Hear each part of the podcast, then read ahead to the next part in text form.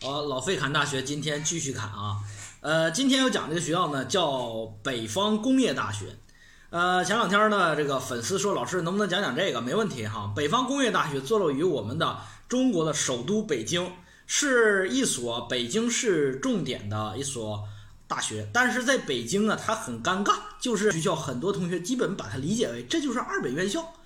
但是呢，在除北京之外的其他省份啊，比如我们河南，这是彻彻底底的一所一本院校。那这所院校一般来说，在每一年招生的分数都在一本线上七十。那么到这个分数段上，就有很多人有疑有质疑了，它到底值与不值？今天费老师给你侃一侃。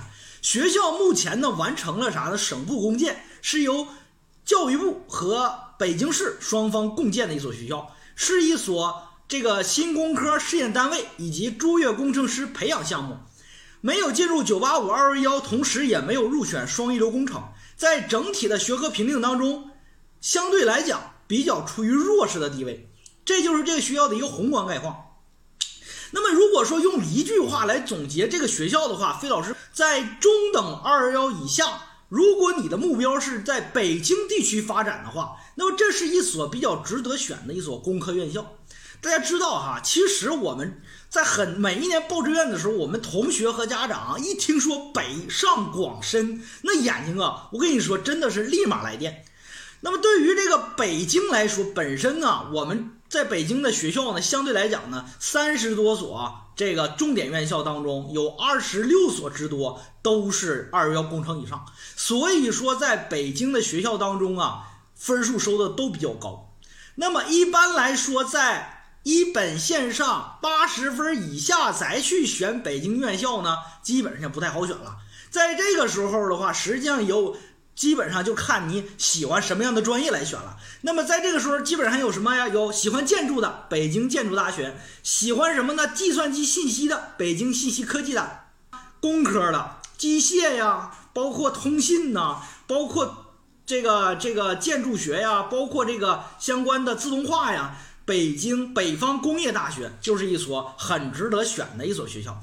那么这个学校呢，实际上用一句用这个来总结这样呢，其实这个学校呢，最近呢，实际上呢，这几年发展呢，并不十分的得意啊。发展比较局限，郁郁不得志。其实这主要来源于一个历史原因。学校虽然成立很早哈，在一九四六年，当时的国立北平高级工业职业学校，也就是说，意思是一所中专发展起来，历经石景山、呃冶金学院、北京钢铁学院和北京冶金机电学院等发展阶段，到一九八五年更名为北方工业大学，先后隶属于什么呢？先后隶属于我们的这个。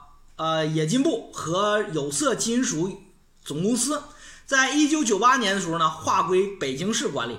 学校呢，完美的错过了二幺幺工程的评选，因为啥呢？因为在这个无论说是冶金部，还是在有色金属总公司，这个学校都不是特别起眼儿。因为当年呢，大家知道，在九八年划制的时候呢，基本上呢，部委撤销的时候，那个。我们知道，在评定二幺工程的时候，一般都把第一名给了教育部。后来呢，成为二幺工程。当时呢，你像这个冶金部直属的，你像北京科技大学，你像有色金属总公司直属的，你像中南大学，这些都是当时评定的九八五二幺。但是北方工业大学在当时确确实实虽然是直属，但是离得有点远，所以错过了二幺的评选。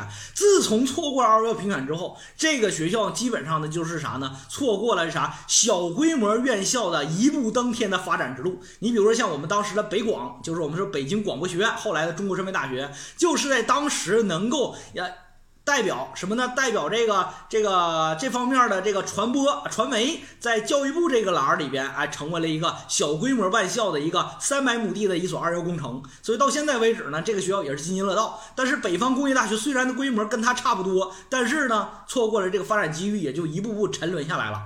北方工业大学虽然错过了二幺，但是呢，后来呢，后来我们在九八年以后又执行了一个什么呢？执行了一个中央和地方联合办学，叫省部共建。学校当时由冶金部和有有有色金属总公司和北京市双方共建及教育部三方共建。可是后来呢，又发生一件事，在当年的九月份的时候呢，冶金有呃就是有色金属有限总公司和这个煤炭部俩人一合计，把当时代表他们直属的一板块叫冶金干部学院直接给抽走了。抽走给了谁呢？后来组建了后来的华北科技学院，就是现在在这个隶属于应急管理中心这个。应急管理部的这个华北科技学院是在雄安这个地方的，所以说这个当时这个谁呢？北方工业大学呢，又相当于本来很强势的又被抽走了，直接导致啥呢？错过了啥呢？有色金属有限公司对他的一个支持，最后仅剩下教育部对他的微薄支持。所以说整个来说，北方工业大学是一个啥呢？是一个相当于发展之路是比较坎坷的，这也导致后来呢缺资金，发展呢比较滞后。学校呢可以说呢，就因为这么一些啊一。一些这种一步错步步错的这种关系，到最后导致北方工业大学到现在为止，实际上呢被迫执行啥呢？小规模办学啊，精良学科办学和集中发展之路。既然这么一说，其实一说到小规模，这学校真的是小，在哪儿呢？学校目前来讲，在北京的西五环。啊，背靠石景山公园啊，这个就是在石景山地方，风景倒是很好。学校呢虽然很宜居啊，那用宜居就说明一点，学校呢基本上呃比较袖珍啊。然后呢，这个办学规模只有五百亩地啊，学校呢确确实实呢这个呃空气来说，在北京的学校当中还是比较不错的。但是呢，也就这是它的一个最大优点了。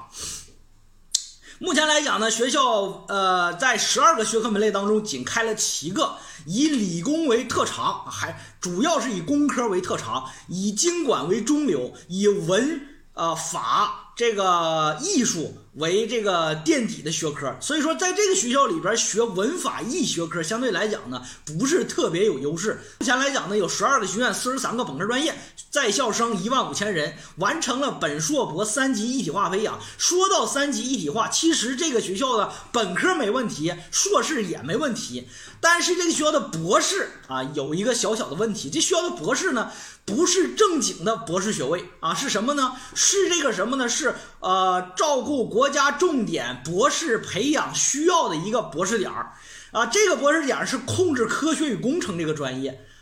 那么这种是有什么特点呢？就是国家为了某一些大学它的特色专业，要为了国家的一些急需性人才，给他一些博士培养的一些资格。但是在整体上来说，并不是说是正常我们评出的一级博士点儿、二级博士点儿的这种说法。这种情况实际上在中国很普遍。你比如说，在我们的这个西呃陕西西安有一所学校叫做西北政法大学。西北政法大学它也有一个，它虽然说是自己是博士点学校，但是实际上它没有博士点。它那个博士点，也就是说是这种照顾国家重点学科一些急需人才的博士项目啊。它那个专业是法学，所以说那个西北政法大学就是我们的五院四系当中唯一一个没有一级博士点儿，但是。有博士法学博士学位的这样一个学校，那也就是这样的一个特色特这个特色啊。呃，学校呢，目前来讲呢，这个北方工业大学最优势的专业，按照我们说啊，按照我们的啥呢说法，就是就业好就是好专业的简单逻辑。学校目前来讲，计算机自动化、电子信息工程、机械视觉自动化、自动化控制、微电子、土木。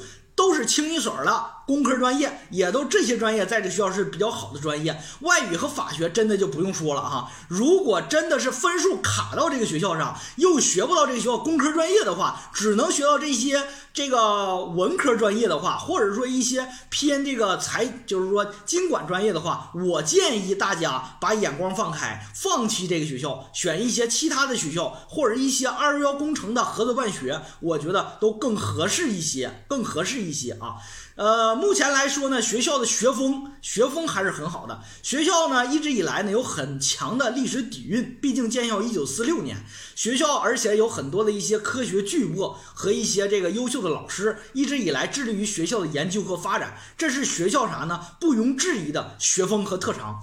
你比如说，在整个的这个教学当中啊，整个学校当中的呃呃老师当中，拥有副高职称和硕士以上学历的人数达到了将近百分之八十五，这就是这个学校的一个啥呢？学校。教师的层次还是比较高的，呃，学校呢延续着工业报国、工业兴革和工业强国的理念，每一年都在培养着优秀的啥工科人才。从一九四六年到现在为止，累计培养了八万名服服务于我国呃现代化建设的优秀人才。所以说，学校还是一所值得尊敬的好的工科院校。啊，好的工程院校，说是学校最呃，它的选校的一个两个指标，第一个升学，第二个就业。学校的升学目前来讲呢，升学率呢，呃，本科升学率呢，基本上每一年毕业三万两三千两百多人啊，小规模办学嘛，三千两百多人。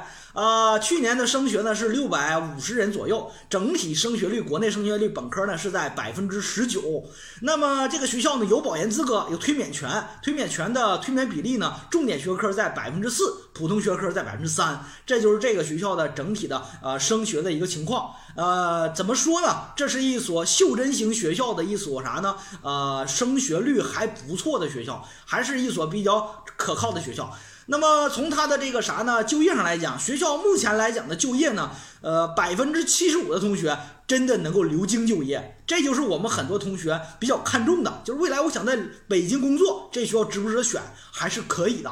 毕竟呢，有相当绝大部分同学最后能留在北京，北京的企业也到愿意到这个学校进行校招，还是不错的学校。进入的行业领域主要以信息软件。然后呢，土木工程啊、建筑、能源和这个机械和装备制造等相关的领域，国企的比例呢，一般占到百分之二十一。也就是说，毕业生当中呢，有五分之一的同学最后能选择到国企就业。可能比我上次讲的那个长沙理工大学和这个沈阳航空航天大学的百分之五十要弱了一些，但是毕竟北京啊，这个企业比较多啊，一些民族、一些集体制企业和这个民营企业也比较牛逼，所以说不一定非要盯着国企。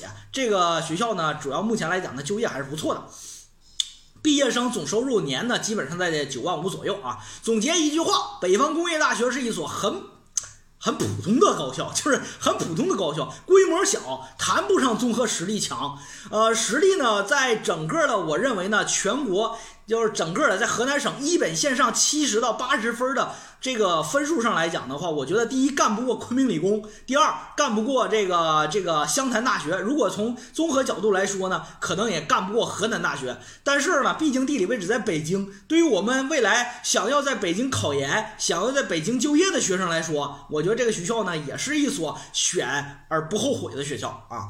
呃，学校呢还是有很多一些牛逼老师了啊。我们引用当时史礼新教授的一对于我们呃北方工工业大学学生的希冀啊，写了这样一段话。我觉得这个老师呢也是一个值得尊敬，同时呢又比较啥呢？比较匠心的一个老师。当时写了这样一句话：“诸生到校，无人欢迎。”老人一语聊作叮咛，语曰：“勿因庙小而憋屈，勿为地偏而无声。勿信流言之鼓噪，勿当网上之愤青。矫治大才，疏之毛病啊！慎眼高手，呃，低之呃，慎眼高手低之通情。谁说书生百无一用？须知吾辈首富昌英。即使东域一点诗，呃，偶诗。”尚有桑榆遍地收成，善写能言公务，呃，善写能言公务员如探囊取物，根基扎实，研究生定指日可行，产业创意之翘楚，出版宣传之精英，三尺讲坛之俊颜，企业财团之魂灵，吃嘛嘛香，干嘛嘛成，中文系之学生，诗曰。掏耳光阴忽四年，厉兵秣马铸先边。书生起事蓬蒿背，悬梁刺股苦在前。诸生免乎哉！啊，还是一个非常有意思的老师。我觉得这些老师又有底蕴，又有情怀，是我们非常值得尊敬的一所好学校。好老师的这个聚集之地，是我们求学的优良场所。